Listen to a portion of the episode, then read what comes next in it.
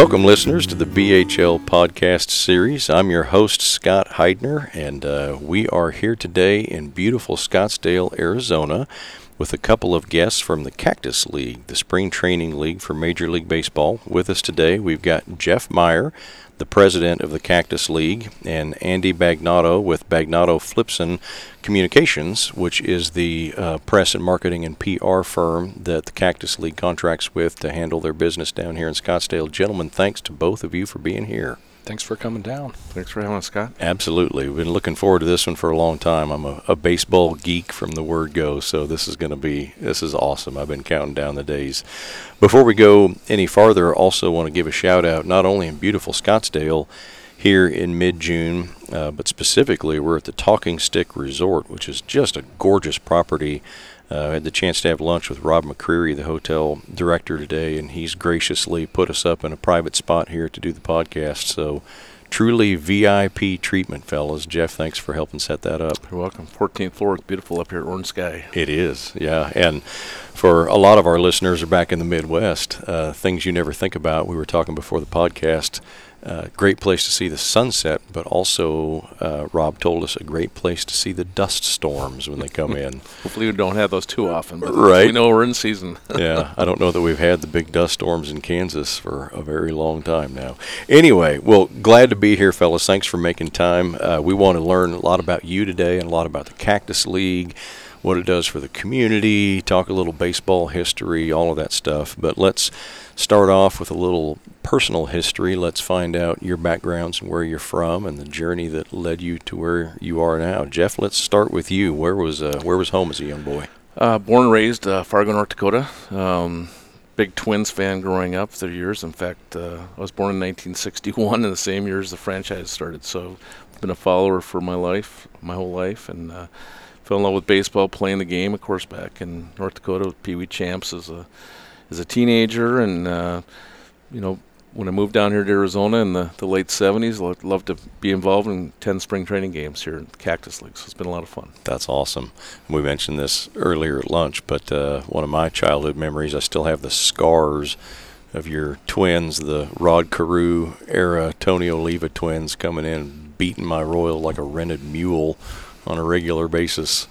Uh, but good American League Central competition. Yeah, it was a lot of fun listening to those games. Yeah. As a kid growing up for sure. No doubt. Andy, what about you? Well, I was uh, born in Pittsburgh, and I'm a Pirate fan from day one. We didn't have a, a we moved out here in the early '70s, and we had the uh, San Francisco Giants AAA uh, team, the uh, the Phoenix Giants. So used to watch those guys, um, and was a fan of that team. But your your first love is whatever your sort of father ingrains in you. So I'm a Pirate fan.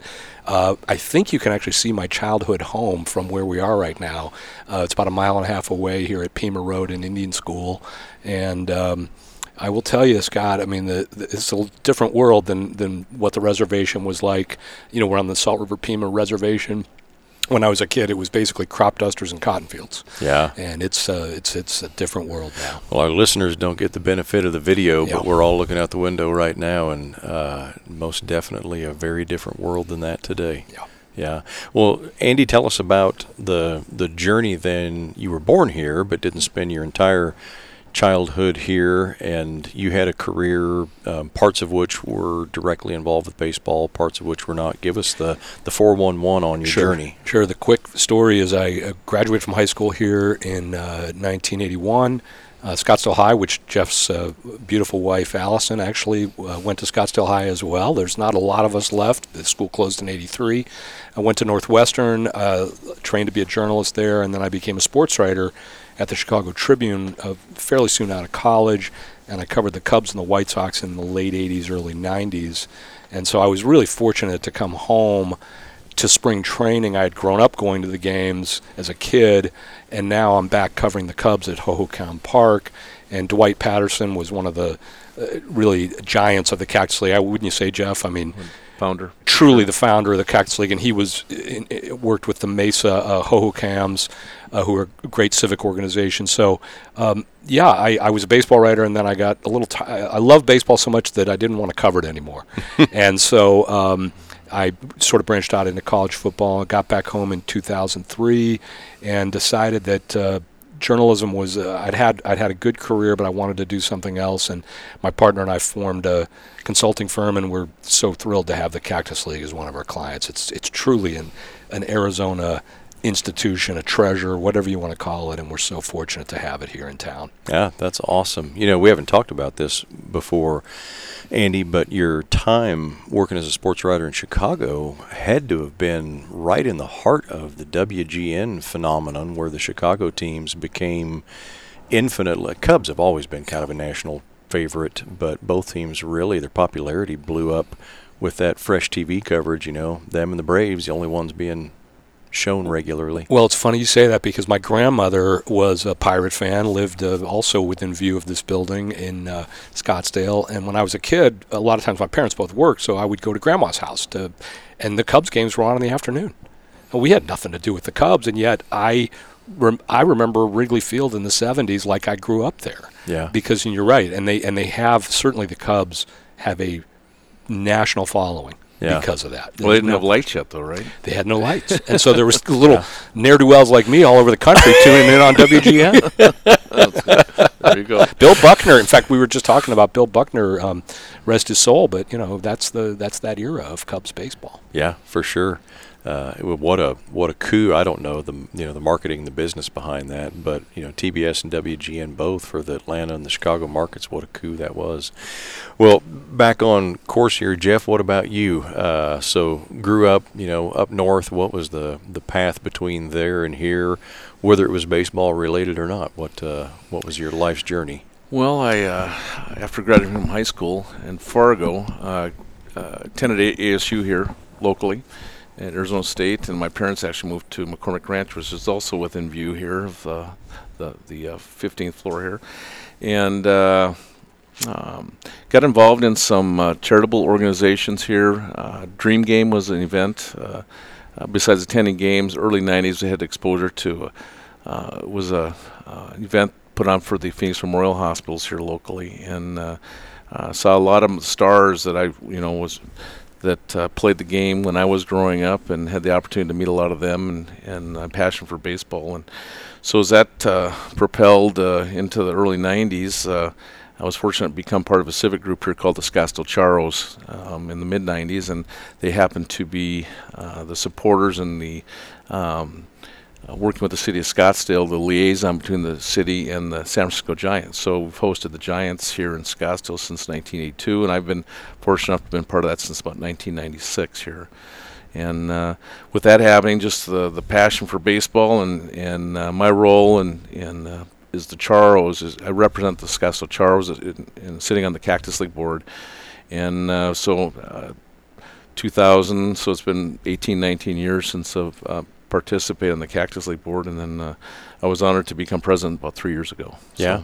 Is there a term to being president, or it's a two-year term, um, so I'm in my second term of two years, uh, two-year term, and uh, so I've got about I've got one more season left in me in, as president. So do they term limit you out after they do, that? They do they? So, so I'm termed out. But, oh, but it's been a lot of fun to be part of this, and as Andy mentioned, uh, the passion that we have here in the community for baseball, and uh, we've been fortunate the last uh, six of the last seven years, and our, our attendance here at the level we're a little over 1.7 million fans for for the uh, 10 facilities that we have here in the valley, re- representing by represented by 15 teams. So uh, it's been a lot of fun to have this uh, every March, our so to speak, our own Super Bowl that we have here. Um, No during the doubt. month of March, so yeah. By We- the by the way, I want to jump in as his PR person. Jeff's not telling you the whole story. He's a member of the Scottsdale History Hall of Fame. Uh, he hates to admit that, but he was just inducted into that. It's uh, it's really it was quite an honor, I think. And and uh, anyway, his work in the Cactus League was a huge part of what made him uh, what makes him.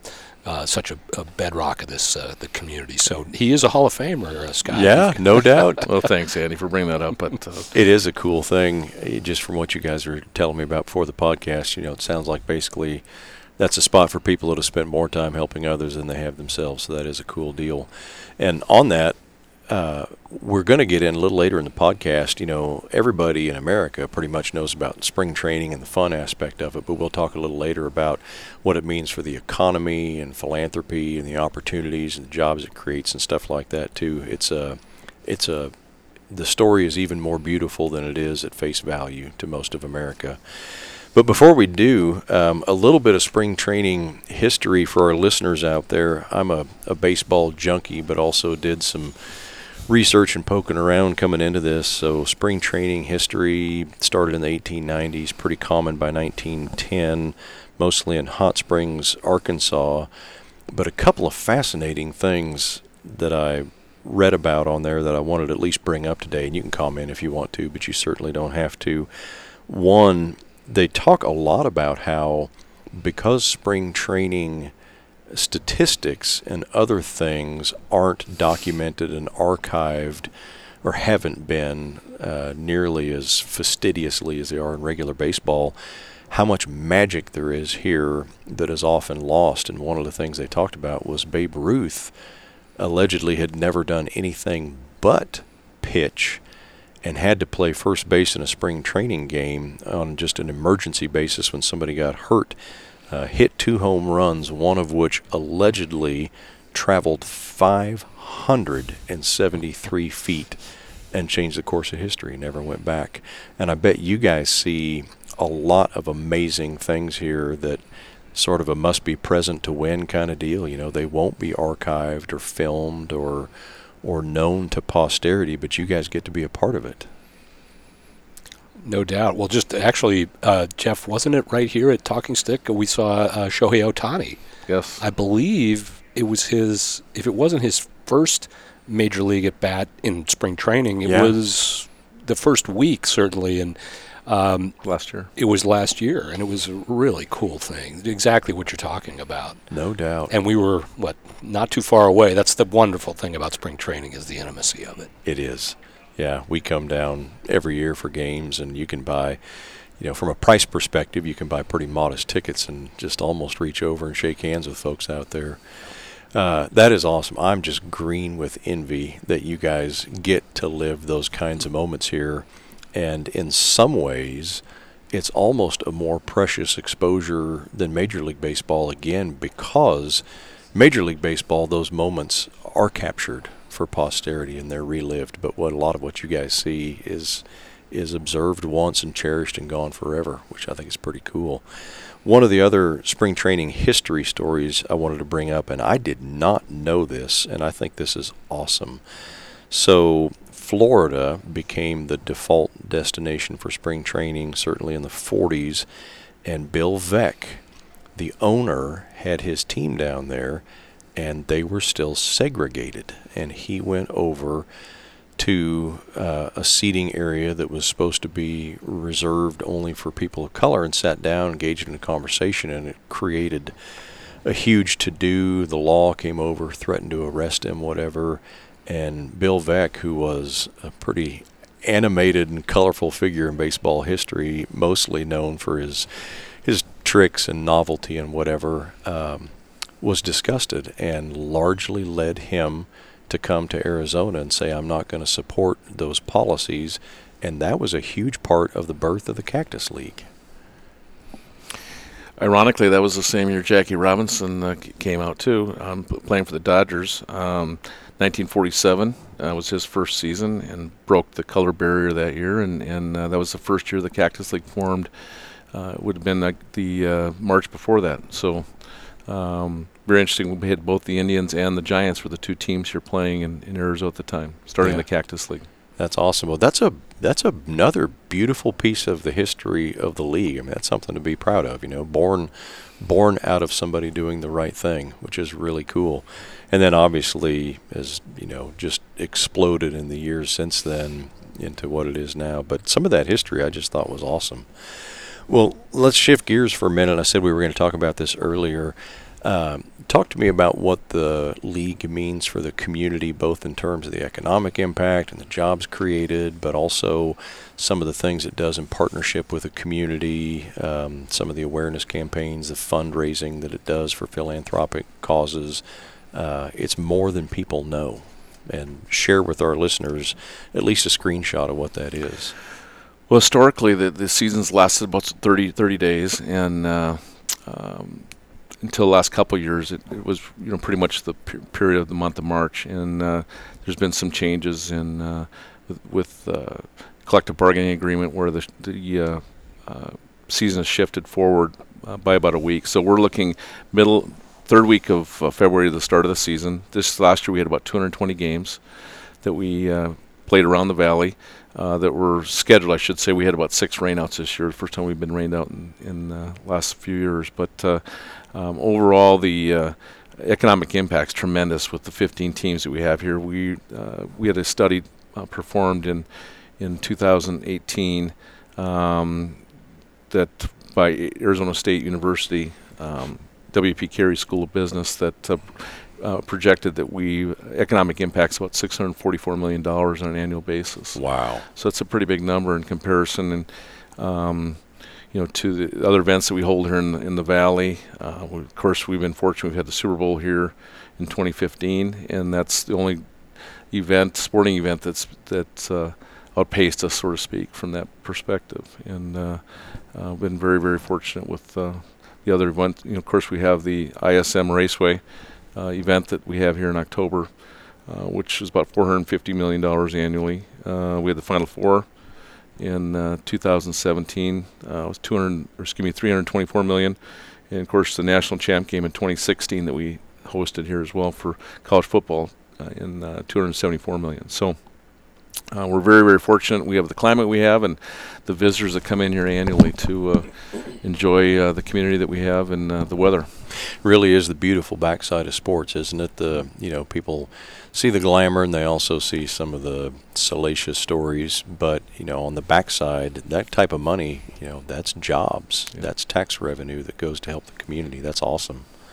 Uh, one of the other things that I think is cool about the community down here and spring training, uh, I have done some, uh, let's call it informal research. And while I'm down here, I talk to a lot of the locals about spring training and everything.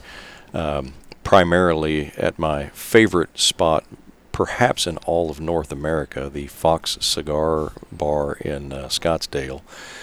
But in talking to a lot of the folks there that live here about spring training, you know, I say, hey, do you guys dread spring training and the influx of outsiders and you just wait for that to pass over? And it's amazing, almost to a person.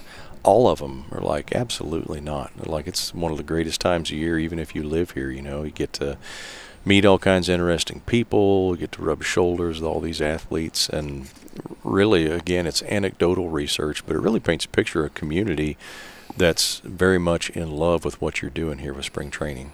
Yeah, I, Scott, that's funny you say that because I live across the street, excuse me, from talking uh, to, from the Salt River Fields. I'm literally 812 yards from home plate, uh, one house in from Pima Road.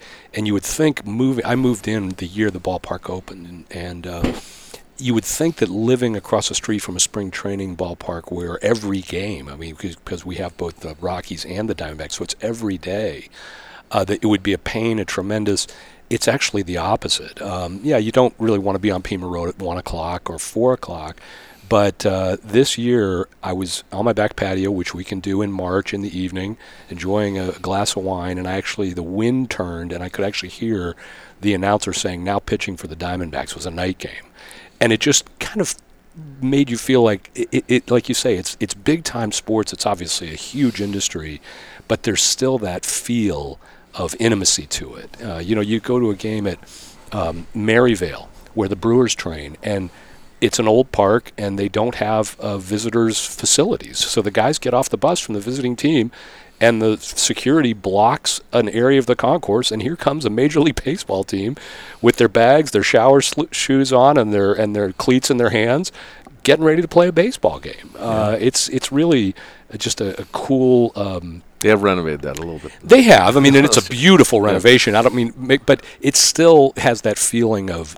of kind of a time when we all sort of. Um, uh, we, we like to think of baseball as more innocent than maybe it really is in the real world. And you certainly still have that feeling here. Yeah, I think that's well said. And I'm going to sidebar here for a moment. This will get me in trouble with our listeners that don't have baseball as their favorite sport, but I do, and I will offer this too. I think part I love everything about baseball, but part of what I love about it is it is sort of the last gentleman's game still. I mean, you can take your kids to a ball game, baseball game, and with very few exceptions, there is not one moment of player conduct on the field that you would have to tell your son or your daughter, hey, I really don't want you to do that when you're out there competing. And there aren't many sports you can still say that about. And I think it's reflected in the culture of the game, and I think it's reflected in the culture of the fans, which I would submit to you is probably a reason the community is so receptive. Uh, yeah, I just think baseball fans are, are good folks by and large. Um, it has you use the word innocent, and, and I think it's excellent. It it is the last sport that still hangs on to that vestige of nostalgia and innocence. Um, and I think that's probably a big part of why the community. I'm sure you've got your salacious news story every now and then about something that goes on down here, but compared to the other sports, well, exposing your kids to that, you're absolutely right. I mean, I it, we talked earlier about Minnesota Twins. Of course, that was my team growing up, but um, the franchise for the uh, Diamondbacks which basically started in, in 1995 here with the opening game in 1998. And my son, uh, who uh, I went to the very first game with opening day, we just had 20th anniversary of the Diamondbacks, and we're sitting in the same seats and got photograph uh, 20 years later. So it's pretty cool to be part of that experience, and that's just something, of course, he'll we'll both be able to live with for the rest of our lives. Absolutely, it's, it's very very cool. And yeah. he can fill that seat now. Yeah, compared to when he was a little kid. you talking about me or myself? no, no, no, I'm talking about your son. Oh, okay. Who, he played offensive line. I mean, he oh. is a big kid. Yeah, no doubt. yep. We uh, part of the another comment you made, Andy, that I want to come back to for a minute before we move on you mentioned being on the porch and the wind hit just right, and you heard that PA announcer. Uh, I know from prior conversations with you guys that you're the same way, but we all fell in love with baseball on radio as opposed to TV, which at the time was just a practical issue. It wasn't on TV. But just hearing you tell that story, uh, I can hear the radio. You know, so often the radio was on, but it was in the background. You'd be doing something and it was on in the background and, and just those snippets of hearing a PA announcer, hearing a radio broadcast, or even the commercials you remember, it's just so nostalgic and I do think it's unique to baseball more than the rest. You guys both fell in love with it on radio, right?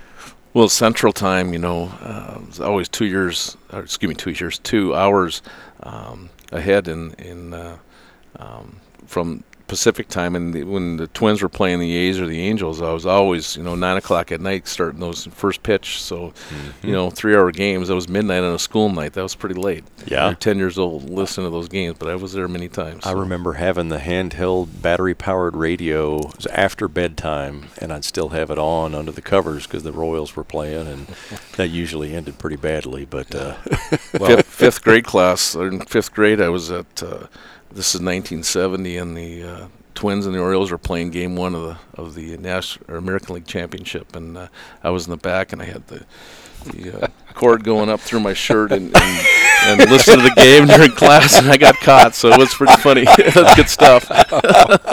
that's, that's, awesome. I got to well, tell you, if I was a school principal, I'd have a heck of a hard time punishing a kid. yeah. That that was their worst transgression is trying to make sure you could hear your baseball team in the playoffs. Well, I've got one that's even worse in terms of my academic performance. So I Scottsdale High was uh, what Jeff. Um, two blocks or three blocks from Scottsdale Stadium, uh, uh, it's there's now a Marriott Old Town Suites on the site, and um, but the Oakland A's were in Scottsdale at that time. They had a very brief time here in Scottsdale. It was actually uh, Rickey Henderson's rookie year.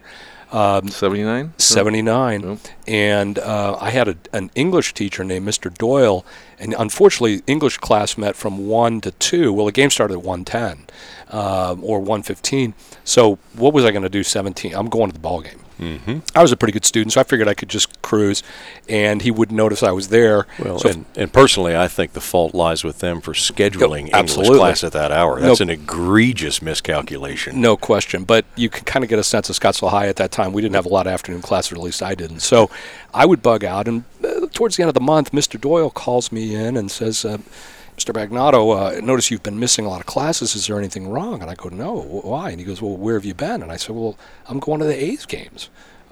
yeah, uh, like I thought this would be, make sense to him, and and he said, "Well, here's the problem. You're going to fail. You're going to fail this class. You've missed 16 classes or 17 classes, and uh, here's how you won't fail. You're going to write me a one-page paper on every game."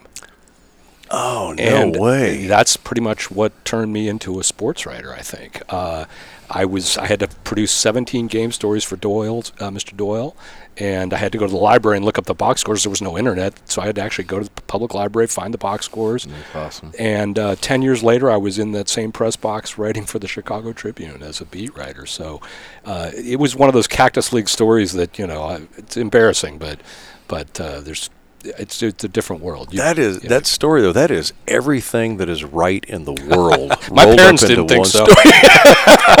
my parents were thinking I was in English class. Um, my grandmother was an usher. Jeff, you remember the Lavender Ladies? She, she was a hospital volunteer across the street from the Auxiliary. ballpark.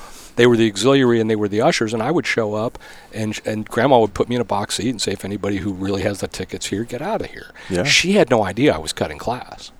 But I was. I was a truant, and my parents had no idea, and then, then Doyle had to ruin the whole thing. But it's it is it's just awesome. I mean, a you you know we're not condoning skipping class. there's any young people listening to the podcast, but by God, if you're going to skip class, you know there's no more noble American reason than that. And to have a teacher that could have put you through the washboard and didn't, and furthermore turn it around into something constructive, it actually led to your passion and your career. That's a great story. That's awesome. Yeah, very very cool. Um, speaking of cool stories, so we've really talked about history and we've talked about economic impact and some of the philanthropy, but I want to get into some of the fun stuff. Um, I want to read you some things uh, real quick, and then I want to ask you all a question.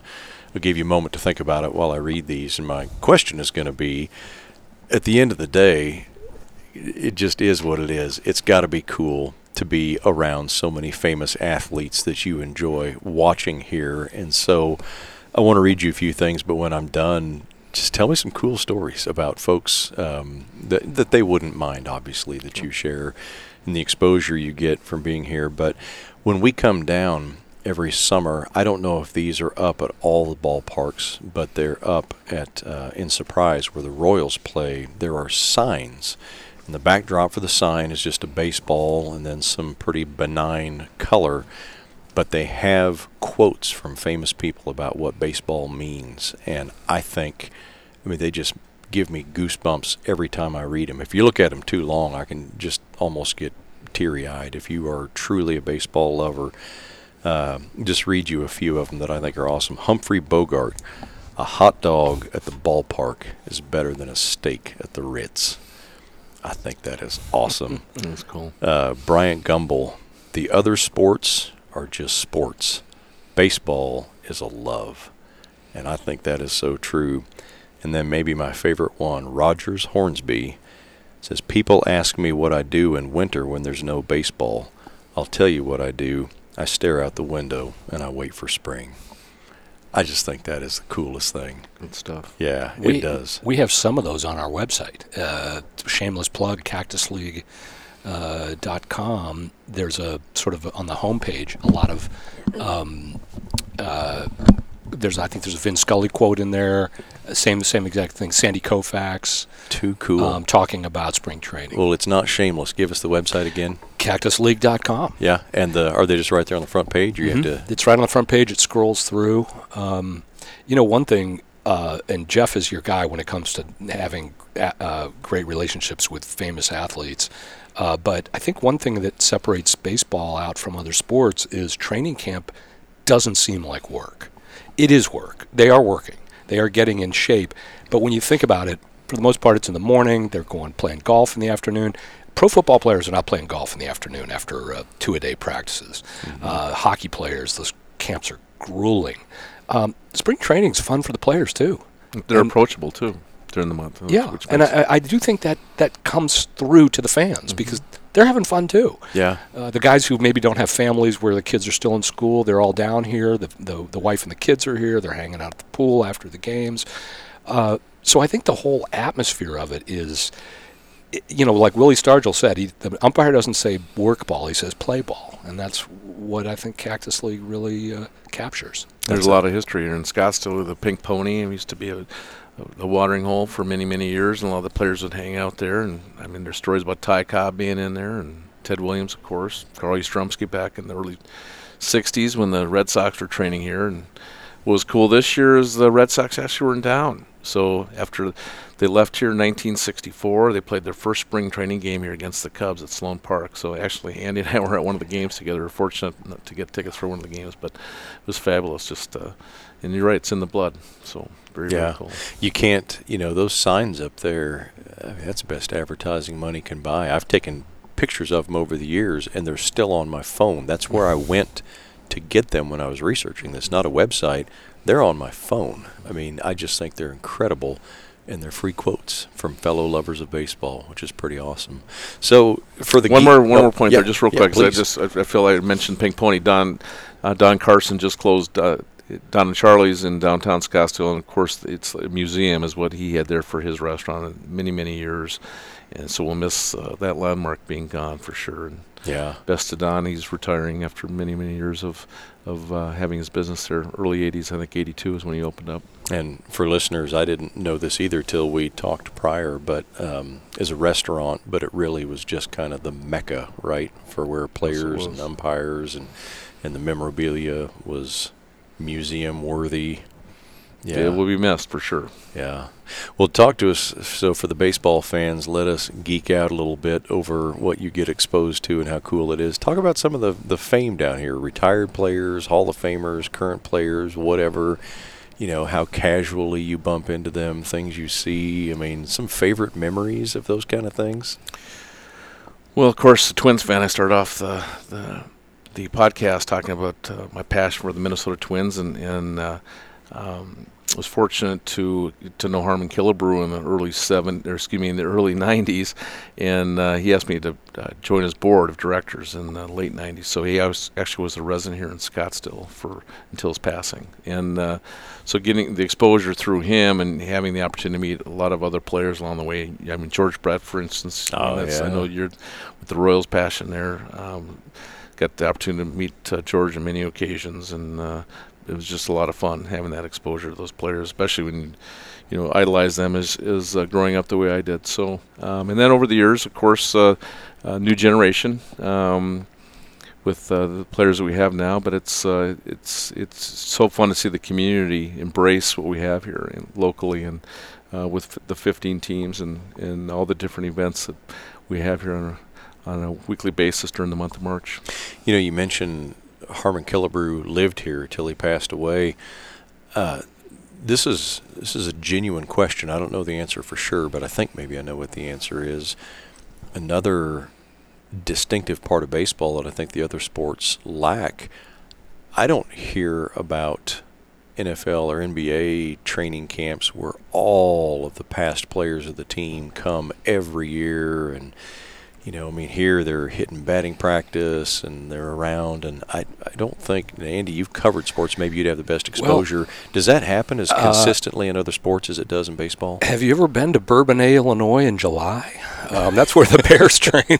Not yet. It's hard to get to. Yeah. Uh, it's they go there for a reason. I think a lot of NFL training camps. Well, Jeff, I mean, the Cardinals for years when they first moved out here, the football Cardinals um, trained in Flagstaff, which is heaven on earth, uh, 75 degrees in the summer, 7,000 feet. And then several years ago, they just decided from a from a competitive standpoint that would make more sense for them to train out at our beautiful stadium, which has a, a roof. They can train indoors. But it really did change the experience for the fans because fans would go up to Flagstaff and take in practice and so forth. But I think with spring training, I mean, I, Jeff, there's so many ex ball players who live here. I mean, Robin Yount is a resident of the area. Ferguson Jenkins, those are two guys who went into our Cactus League Hall of Fame this year. Um, it seems like many. I don't know what the percentage is, but Arizona's got a huge number. Paul Konerko um, um, from the White Sox grew up here in Scottsdale, lives here. He has a batting cage in his basement. Um, I'm not sure what he needs it for now, but it's still there, I think. And uh, so I I think it's kind of been a magnet, hasn't it, Jeff? I mean, just in terms of just ball players living here. Maybe they were with the Angels for two years at the end of their career, got exposed to it. I think having the Diamondbacks here, you know, major league teams now come through. Mm-hmm. You don't have to necessarily. You could be a New York Met and visit here and see what it's like. So. A lot of them like to golf, and this is a golf mecca as well. Oh yeah, so. yeah. Golf is huge. But you just don't see it in the other sports where all the yeah. alumni of those teams come back, you know, for the training camps and stuff like you do here. You mentioned, I have to say, Robin Yount and Hall of Fame used in the same sentence because he just got inducted into the Cactus League Hall of Fame. One of the coolest moments of my life, I went to Cooperstown uh, for the induction of George Brett, of course, Kansas City Royal, hero of mine. But that year's class was George Brett, Robin Yount, mm. Nolan Ryan, um, Orlando Cepeda. It's just unbelievable. There just are no words. Yeah. well, you know, Scott, I, you you probably know this from going to games at Surprise, but it's not uncommon for a lot of the alumni of the teams to have still connections with the teams. And the Oakland A's have been one franchise that really, I mean, they started in Kansas City, so if that goes back, or well, Philly. But uh, you go to games at Hohokam Park, and I grew up in the 70s watching those great A's teams uh, with the crazy uniforms and the mustaches and you'll have Billy Ra- Martin.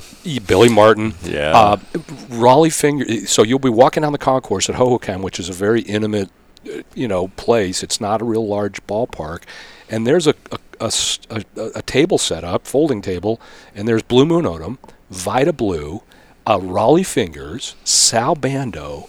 It's literally like if you're our age. Um, watching baseball cards come to life. Yeah. Vida Blue was a larger than life figure to me as a kid.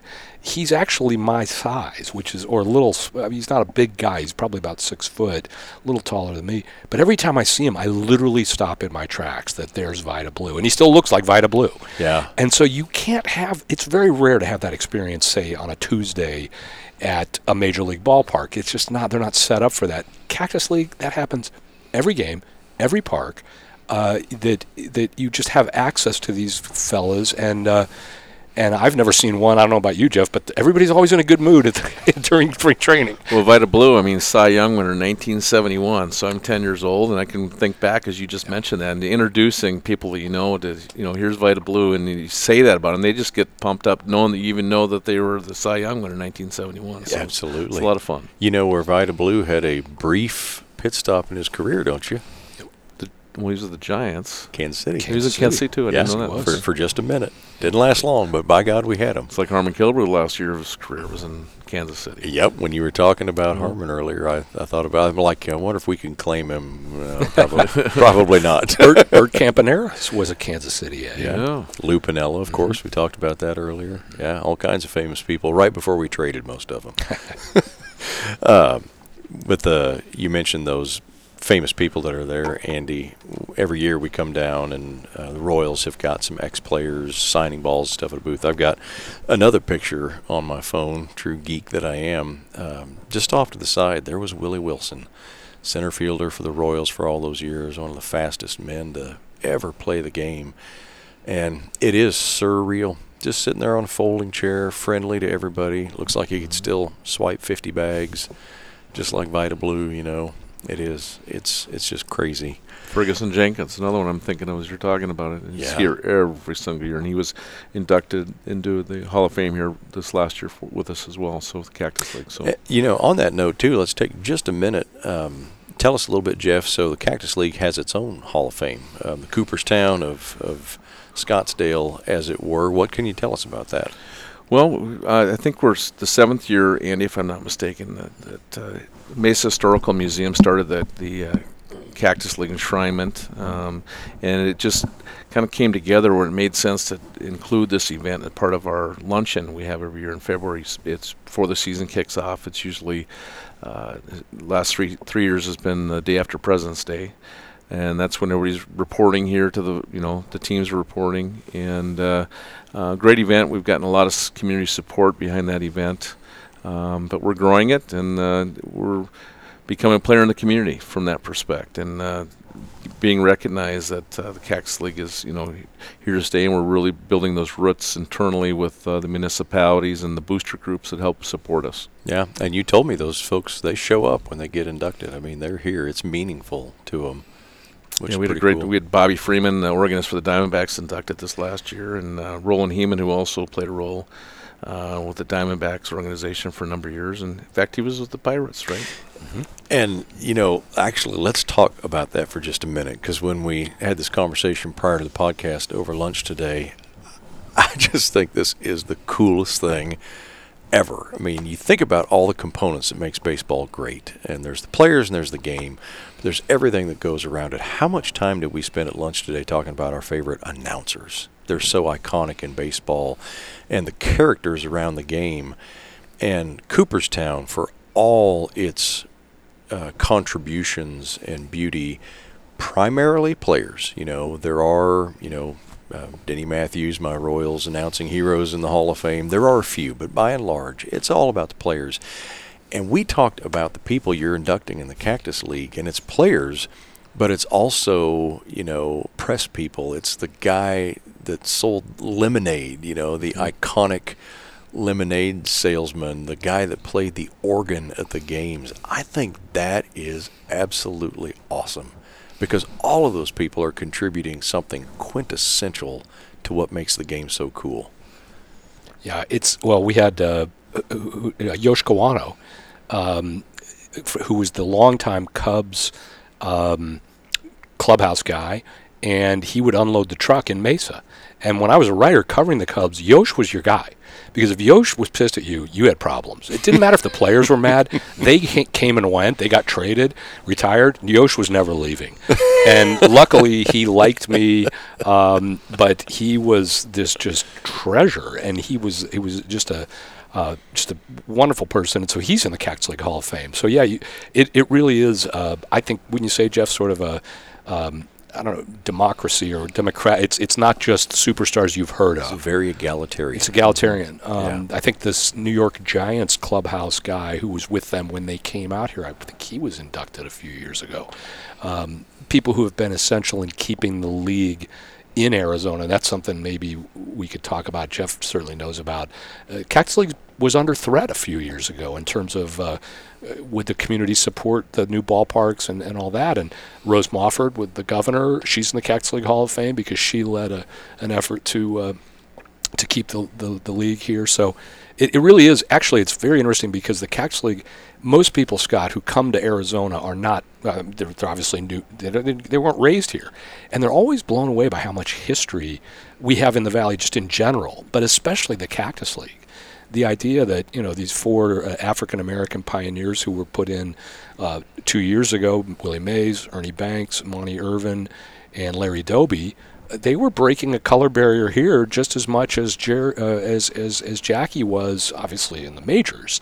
Uh, so it is a lot of interesting history, and I think the Hall of Fame that we have is, is does a great job of capturing that. Yeah, I think it's just awesome. It's a great reflection of all the different things that make the game great. Um, tell us a little bit, Jeff, before we move on. Another, um, I think, common perception of most Americans is spring training happens here, and then spring training ends, and baseball is over until February when pitchers and catchers report.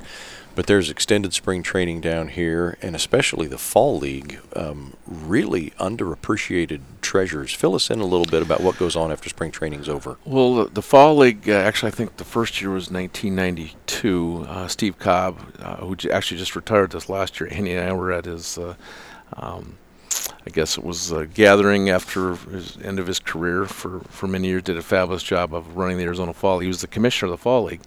Um, they've got, I, th- believe, is it six teams, Andy? Correct. six teams in the Arizona Fall League, and the, this this is again going on in the, during during the month of October uh, and November, and I think this year they're moving in strictly to end at the same time that the World Series will be ending in October, uh, moving forward. But um, great opportunity to get out, a lot of night games played during the during the fall where you can get out and see uh, some of the up and coming players. Uh, we were talking earlier. Andy was mentioning in Scottsdale Stadium here uh, three or four years back. You had you had uh, both Harper and Trout playing in the outfield at the same time. So it's pretty amazing to to have something like that happening here in your backyard. No doubt. Those are in the fall. league games. How long does that last? Uh, usually about six weeks, Yeah. And uh, I'm not sure if they're shortening the season now, or I think they're just pushing it back into Is that what they're gonna do? mid-September. It's still really hot here in September, so it'll be more night games. Um, but it's you talk about if you have a fall break there in Kansas City and you're looking for a great place to come and watch baseball, and you got kids who love baseball. Uh, the tickets are seven dollars, nine dollars, um, and you could sit anywhere. It's general admission. You sit literally behind the dugout. We had Tim Tebow in the league a few years ago. Yeah. Uh, he signed every autograph uh, uh, five times for everybody. Vladimir Guerrero Jr. was here last year, literally a man among boys. Um, and it's the elite prospects. It's not; these are not rehabbing older players. These are the top draft draft picks from this year's draft, or maybe one or two years in the minors. Um, huge number of them, Jeff. What is it? Seventy percent go to the majors. I think it is. It's it's it's uh, more unusual if a fall leaguer doesn't make the majors than if he does. That's awesome. and they really wanted to see the Arizona Fall League is also supporting uh, more tournament play for youth during that time period as well. Now during the during the month, and they want teams from around the nation to come down and um, not only participate in their games but go to these fall league games. And interesting fact is that uh, our commissioner Manfred is actually the very first commissioner in baseball that played little league baseball. So that's uh, No so he's really really pushing the youth side of the sport, and, and the reason to do that is because that's up and coming players. You got to have them in the game to be able to to, to build on your product, right? Yeah. So that's a pretty cool feature. That is. That's awesome. Well, I have never made it down for Fall League, but after visiting with you guys today, I think it's probably on my bucket list. Uh, $7 tickets to watch the game's best prospect, followed by a trip to the Fox Cigar There Bar. What uh, what more could an American want? Well, the other thing that's fun about it is that they've really decided, okay, w- instead of wearing like this, the uniforms from the Scottsdale Scorpions or whatever they're called, they they wear their own organization uniforms. So you can have a Yankee at first base, a Met at second base, a Red Sox at shortstop, and it's like watching an All-Star game. Uh, there's each team, there's six teams, like Jeff said, and each one has five organizations that feed to it, and it changes every year. So some years my Pirates are, are out in Peoria. Some days, sometimes they're here across the street Yeah. and um, it is it is it really is for hardcore fans, but it's it's baseball, uh, very accessible and and um, just a, a great a great time to go out to the ballpark. Very cool. Well, talk to us a little bit too, um, Jeff. Maybe a better question for you, but whoever has the answer here, talk to us about the interface you have with Major League Baseball. I mean, you've got a lot of autonomy down here, but there's definitely a relationship in place. Well, we've been fortunate to have their support for the the number of years we've had, and of course, uh, we're it's their product that's on the field, and we're here as a community to support uh, support that and and uh, embrace that. Um, and the booster groups, like I mentioned earlier in the podcast, uh, the Charros, who, who I'm uh, participate in uh, the past. Uh, it's it's just a great opportunity to um, during the during the month to, to be part of it. So Mm-hmm. Are you during the course of spring training itself? Let's not talk about the calendar year. During the course of spring training itself, are you in communication with MLB at all, or semi often? we uh, we're hopefully hopefully going to have the commissioner here this year to, to speak at our luncheon, but it, unfortunately another event came up. He was not able to to uh, be there this year. We had it at GCU in February. We're hoping to get him back though next year. He's uh, it's on his calendar. Cool. Do you get? I mean, there's got to be some sort of liaison that goes on, though, isn't there? Surely, uh, a line of communication between the two, or, Yeah, are you Pat- truly Uh, Pat Courtney, uh, who uh, works alongside uh, the commissioner, has been our contact and, and keeping us abreast. And, and uh, um, there's also some participants in the Cactus League membership that uh, are participants of the teams as well that keep us uh, abreast of what's happening in Major League Baseball. So, very cool. So even more cool exposure. yep, Yeah. Well, let me ask you this, guys, and we'll we'll head towards wrapping up. I've already kept you a, a little longer than I told you we'd probably target today, but the job being involved in spring training and the different and you're you're both coming at it from different roles, but it doesn't take long to see that you both have a lot of genuine passion for it too. Um, from the outside world, it looks like the coolest job ever, and I'm sure most days it probably is. But talk to us about maybe your favorite thing about the job and being involved, and then maybe one of the more challenging things that the day to day public doesn't see. I would say the people, uh, the exposure to the people and meeting new people is, and uh, the genuine people. Even yourself today, coming in from Kansas City and being here and uh, um, seeing an interest in what we do here in the valley and broadcasting that to, to around the country because we need more people to come and visit Arizona. It helps uh, our, of course, tourism is our number one uh, economy, no, partic- you know, participation in the economy here. Uh, tourism is, is at the top of the list. So um, I would say that's that's where I'm at from that respect. Um, Andy, what? Uh, well, in terms of good things, I mean, I, I can't think of anything better than on a Tuesday afternoon going to the ballpark and I'm working. Uh, when I was a baseball writer, I had to write something. Now I just have to make sure that we've got Jeff squared away for an interview or whatever. And I've spent a lot of afternoons at ballparks with this guy. Um, it, the thing about Phoenix is it is a big city. It's one of the biggest cities in the country.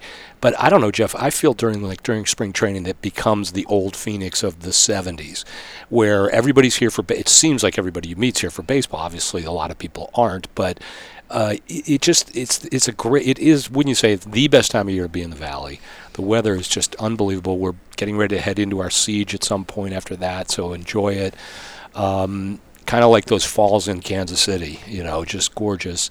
So I just think that it's one of those times a year you just wake up with a smile on your face and it never changes the whole day. Yeah. Boy, the idea of being able to go to the ballpark for your day job exactly has yeah. a lot of appeal. Oh, what, yeah. what about challenges? Maybe something that folks don't see um, uh, acting as one voice. We're a Cactus League, so we're again we represent all the communities and um, the booster groups, and of course the teams is, are, are, part of that as well. And um, we want to do what's best for the community during that period of time and, and uh, uh, promote the game. Very and it, it, gets challenging with you know uh, this last couple of years with the schedule getting moved up uh, by a week on us, and it's getting that inform you know that news out to the rest of the country that you know, spring training, uh, the gates are open here, and turnstiles are ready for folks here in third week of February start start traveling to Arizona. So yeah. we're hoping that uh, in Arizona Office of Tourism has been fabulous to work with from that respect. Debbie Johnson over there, uh, the director, and uh, getting them word out, but we need to continue to push that moving forward. That's usually the most challenging time of year for us is, is filling the seats at the beginning of the season. One man's challenge is another man's treasure. I have to say, the third week of February is a marvelous time to leave my beloved Kansas and come down to Scottsdale. Yeah. Andy, what about you? Well, Unique challenge? Uh, I think the hardest thing for us from a PR perspective for the league, part of what Jeff mentioned, is is kind of training people or, or, educating them that the Cactus League is an entity. It's not just the Cubs showing up at, and all these teams showing up at the same time. That the Cactus League actually represents the local community, and so uh, w- there are times when you know people will misunderstand our role. They'll ask why we didn't schedule a game at this time, and because we're on the website as the media contacts, we get a lot of random fans who are mad because some ball player left in the fifth inning and didn't get to sign an autograph, and mm-hmm. what can we do about it? But it's all in good part. Uh, and I think the other thing with the media is just a technical thing that you probably don't care about, but they do is we don't do credentials for the games, and we put that on our website. But sometimes they just miss that, and so I get a call from somebody. I'm at Sky Harbor. I need to get a credential for the Giants today, and I have to inform inform this poor soul that well, you're gonna have to call the Giants, and they get sometimes a little not real happy with us that we weren't able to take care of them. But credentialing is handled, and it, rightly so, by the teams, and they should handle it. It's their ballparks. Yeah. Especially um, with security standards. Oh, no, and believe me, we would not want that um, responsibility. It's a ton of work. I've done it with other organizations, but that you know, those are really relatively minor things that, that happen. But uh, uh, and then rainouts this year we so rarely have them. We the phone starts ringing at six seven in the morning from the local TV stations. Is the game out at Mesa? Call Mesa. We don't make that. Oh, I thought the Cactus League did that. No, no, it's it's Mesa that will make that call, not us. Jeff's not at his house in Scottsdale looking at the weather reports. well, he might be looking, but he's not. He's not going to be canceling any games anytime soon. Right. Well, that's great. Well, gentlemen, let's. Uh, I hate to. I could just talk for hours and hours about this stuff, but I know we need to to head towards wrap up here. We always end our podcast with what we call the lightning round. It's just a few questions. Let our listeners know a little more about you individually. No right or wrong answers. It's kind of like the Rorschach test. Whatever comes to your head first. Uh, Andy, we'll start with you. Um, for things not baseball related What's your favorite outside hobby or passion that you do away from work? Hiking. Hiking. In fact, I can see numerous trails from this beautiful view up here on the 15th floor. I'm not a good wordsmith, so I can't paint a picture for your listeners, but we are so lucky to have some of the greatest hiking in uh, in the world, I think, just right here in Phoenix. Yeah. And even further up north. And so, yeah, that's where you can find me on a lot of Saturdays when it's not spring training on a trail somewhere in Arizona. Very cool. Jeff? The golf course, the links for Yeah. sure. And in fact, I'm playing this Saturday, and I start thinking about it, and I look out the window to the left here, and there's a golf course right there. So uh, we have a lot of great uh, courses here in Arizona, and, and just traveling abroad across the country, just being able to play the game is awesome. Yeah. I think I don't want to rat anybody out, but I think our gracious host Rob today already had to depart in search of a golf game Yes, this afternoon. He did. Yeah, very good. Well, Jeff, um, what Major League Baseball record do you think is least likely to be broken? Hmm. Um, I'm gonna have to go with uh, Rickey Henderson and the the Stills. Mm-hmm. Andy, Stuff. what do you think? I think Cy Young's victory total is Yeah, safe forever. yeah, It's just the fact that guys aren't getting 20 wins anymore. You know, Yeah. pitchers don't stick around. And what is he at 500 something? hmm 300 is probably going to be a rare thing, wouldn't you say, in our lifetime? I mean, it's becoming more and more so. absolutely. Now, if you look at the leaderboards for active pitchers today, Nobody's even close. Yeah, I mean it's pretty thin. Uh, did Sabathia hit 300 already? I think he's. If he's not, he's getting close. Yeah, I think I can't think of many other active pitchers that are getting close to that area. I think that's that's a good one. But Jeff, to your point too, with Rickey Henderson, people aren't running like they used to. I mean the days of stealing 50 bases are almost over, let alone 75, 80, 100. Yeah, good choices. Um, all right, last one, baseball related. Jeff, we'll start with you. You guys don't get to pick anybody from your hometown team, so no Twins or no Pirates. Favorite non-hometown team baseball player ever? Brooks Robinson, That's a great choice. third baseman, Yeah. stallion out there, no Yeah. question about it. An opportunity to meet him a number of times over the years, and uh, was actually at Fantasy Camp with him in 2007. So Wow, yeah, it was pretty cool. too cool. Andy? Uh, Bob Gibson. Yeah. and I'm not a Cardinal fan. And he actually threw a no hitter against the Pirates the year they won the World Series in '71. Um, he dominated them for years, but I've read a lot about Bob and maybe became a bigger fan after he retired. Yep. He's remained very active in the Omaha community that he grew up in. People don't know he played for the Globetrotters. I mean, You're kidding. I didn't I know that. Absolutely, I'm not kidding. He was such an amazing athlete. He was a prof- he had a contract with the Globetrotters when he was coming out of col- or high school, I believe it was. He might have gone to Creighton for a couple of years. He played for the Globetrotters. He hated it because it wasn't real. yeah. Uh, but he actually was that good. He could have been Bob Gibson could have been an NBA player. That may be the coolest thing I learned on my entire trip to Arizona, guys. Now I don't know how long he played for them, but he definitely Yeah. played with the Globies. You could win some bar bets with that Yeah. trivia. Well, they used to be based here in Phoenix, but yeah, Gibson. I just think that performance against the Tigers in this was it the '68 series. Um, will never, you know, whatever, 17 strikeouts. Um, Up against Danny McLain. yep, and Yeah. they, lo- you know, lost the series of all things. But uh, I just feel like Gibson and just the intimidation and uh, the things he had to put up with as an African American coming up in his Yeah. life. Just uh, he's one of the great players in the history of the game, and um, I've always had a special place for him. Yeah. Uh, I think Bob Gibson would probably be at least in my top three, if not my number one. And one of the things that I think is fascinating about him, obviously, you know, it's hear about it everywhere. Probably the most feared pitcher in the game in his day, and to see him interviewed now, um, he's so articulate, he's so intelligent, and he's so calm. You know, he just seems like uh, a benign soul, you know, not this just fiery-eyed competitor, intimidator that he was back in the day, and, and I think that's that's pretty cool. You know, you I can't see an interview with him and not think No. this can't be the same guy they were talking about. That, Well, quick spring training story with Gibson. Uh, Tommy Agee got traded from the White Sox to the Mets in whenever the '60s, and Agee was good leadoff hitter. Um, And Gibson said, "Well, I'm going to welcome Tommy Agee to the National League." And on the first pitch of the first spring training game, Mets Cardinals in St. Pete, he hit him on the helmet. and and and everybody in the Cardinals dugout yelled over to Agee, who's trying to figure out w- what state he's in. Uh, welcome to the National League. Oh, jeez. That's funny. Can you imagine now? Yeah, he'd be suspended for a month. Right, but that's just the way they played back then. Don't be leaning in Uh, on my Well, plate. this is a whole another topic we don't have time for, but we talk about the pitching records that'll never be, never be broken. Part of the reason they'll never be broken is pitchers can no longer throw more than four inches inside without jeopardizing, you know, a suspension, an ejection, or whatever. But that's a that's a topic for another podcast. Um, Jeff, one of my other players that would be near the top of my list, uh, your hometown twins, Rod Carew.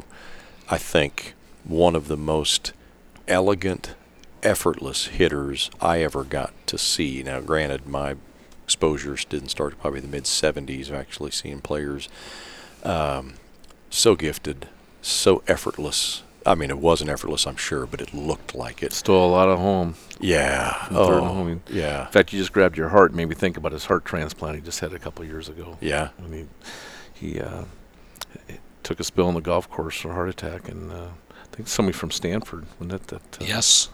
Yep, the former Stanford athlete, wasn't it? Mhm. He was he was so adaptive. You'd hear coaches say that. Of course, this is before the shifts and everything, but you hear coaches say they really couldn't position players against Rod Carew because he just had the ability to hit it wherever he darn well pleased. And How about his batting stance too? yeah, fun to cool. watch him. Yeah. Yeah. Unique, very cool. Well, gentlemen, uh, part uh, part of me breaks my heart to see it come to an end because I could talk about this stuff for hours. But I want to thank you so much for coming on the podcast, Jeff Meyer, president of the Cactus League, and Andy Bagnato with Bagnato Flips and Communication, the partners to the Cactus League and all their communications work. You guys have been gracious hosts. You took a lot of time working with me to help set this up to fly down here and make it become a reality, and I've enjoyed every minute. Thank you so much to both of you for being with us today. Thanks for having us. Thanks guys. for coming, and and uh, we hope all the Royals fans who hear this uh, will join us next spring and surprise. I do too. I'll see what I can do to start a caravan, fellas.